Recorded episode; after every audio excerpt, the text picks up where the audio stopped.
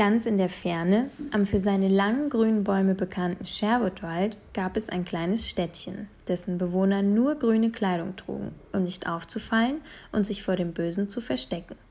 In ihren Verstecken lebten sie fröhlich in den Tag hinein. Mitten in diesem Wald, der Sherwood hieß und dessen Bäume bis zum Himmel ragten, kam Robin Hood auf die Welt. Als Robin Hood 16 Jahre alt war, begegnete er eines Tages im Wald einem Eichhörnchen und sah, wie es heiter lachend von einem Ast zum anderen sprang. Dieses Eichhörnchen war so lustig und so unterhaltsam, dass sein heiteres Lachen überall im Wald zu hören war. Nachdem Robin Hood eine Weile das Eichhörnchen beobachtet hatte, näherte er sich dem Ast, auf dem es stand. Er schaute das Eichhörnchen lächelnd an, streckte ihm seine Hand entgegen und sagte Willst du von nun an mein Eichhörnchen sein? Ich wünsche mir ein so fröhliches Eichhörnchen wie dich an meiner Seite. Nichts soll uns mehr voneinander trennen. Das Eichhörnchen sprang ohne zu zögern auf Robin Hoods Schulter und beide liefen durch den Wald nach Hause. Im etwas weiter gelegenen großen Nachbarland lebten die Lords in Reichtum und das Volk in Armut. Robin Hood, der an Gleichheit und Gerechtigkeit glaubte, fing an, Geld und Sachen von den Reichen zu nehmen und es den Bedürftigen zu geben. So fing die Geschichte des gutherzigen Robin Hoods im Sherwoodwald an. Eines Tages kamen die Soldaten des Lords in den Wald, um von den armen Menschen Geld und Sachen zu beschlagnahmen und alles dem Lord zu überbringen. Mit einem Mal zogen dunkle Wolken über den grünen, freudeausstrahlenden Sherwoodwald. Die langen Bäume schrumpften, ihre Blätter trockneten und ihre Äste brachen ab. Die Bewohner des Städtchens verstummten. Robin und sein kleiner Freund begannen, die Reichen zu überreden, die Sachen den Armen wieder zurückzugeben. Innerhalb von kurzer Zeit erlangten Robin Hood und das Eichhörnchen als Kämpfer für Gerechtigkeit Berühmtheit. Der Sherwoodwald verwandelte sich wieder in seinen alten Zustand. Die Bäume wurden grün und im Städtchen war wieder fröhliches Gelächter zu hören. Nach einer bestimmten Zeit verkleidete sich der unbarmherzige König als Bote und ging zu Robin Hood.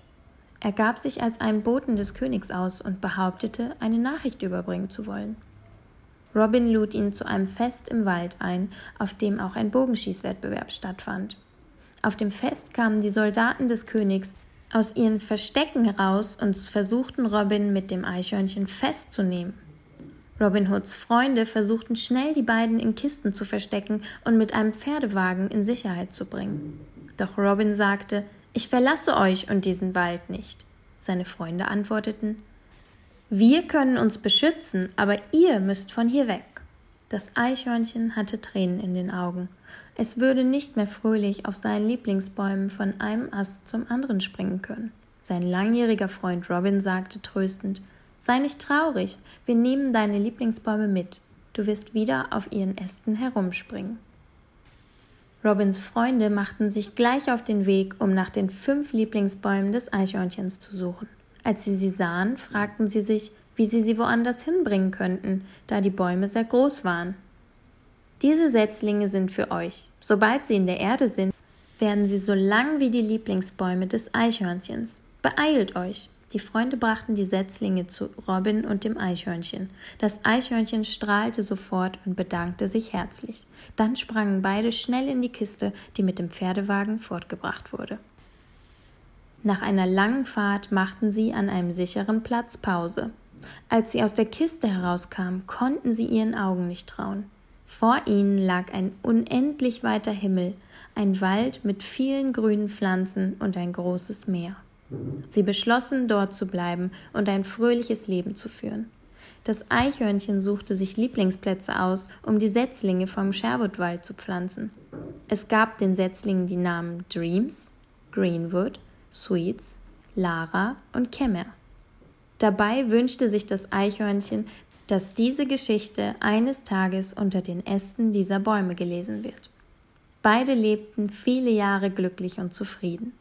Nach einer kurzen Zeit waren die Setzlinge zu Bäumen herangewachsen. Diese Legende wird gerade unter einem dieser Bäume vorgelesen.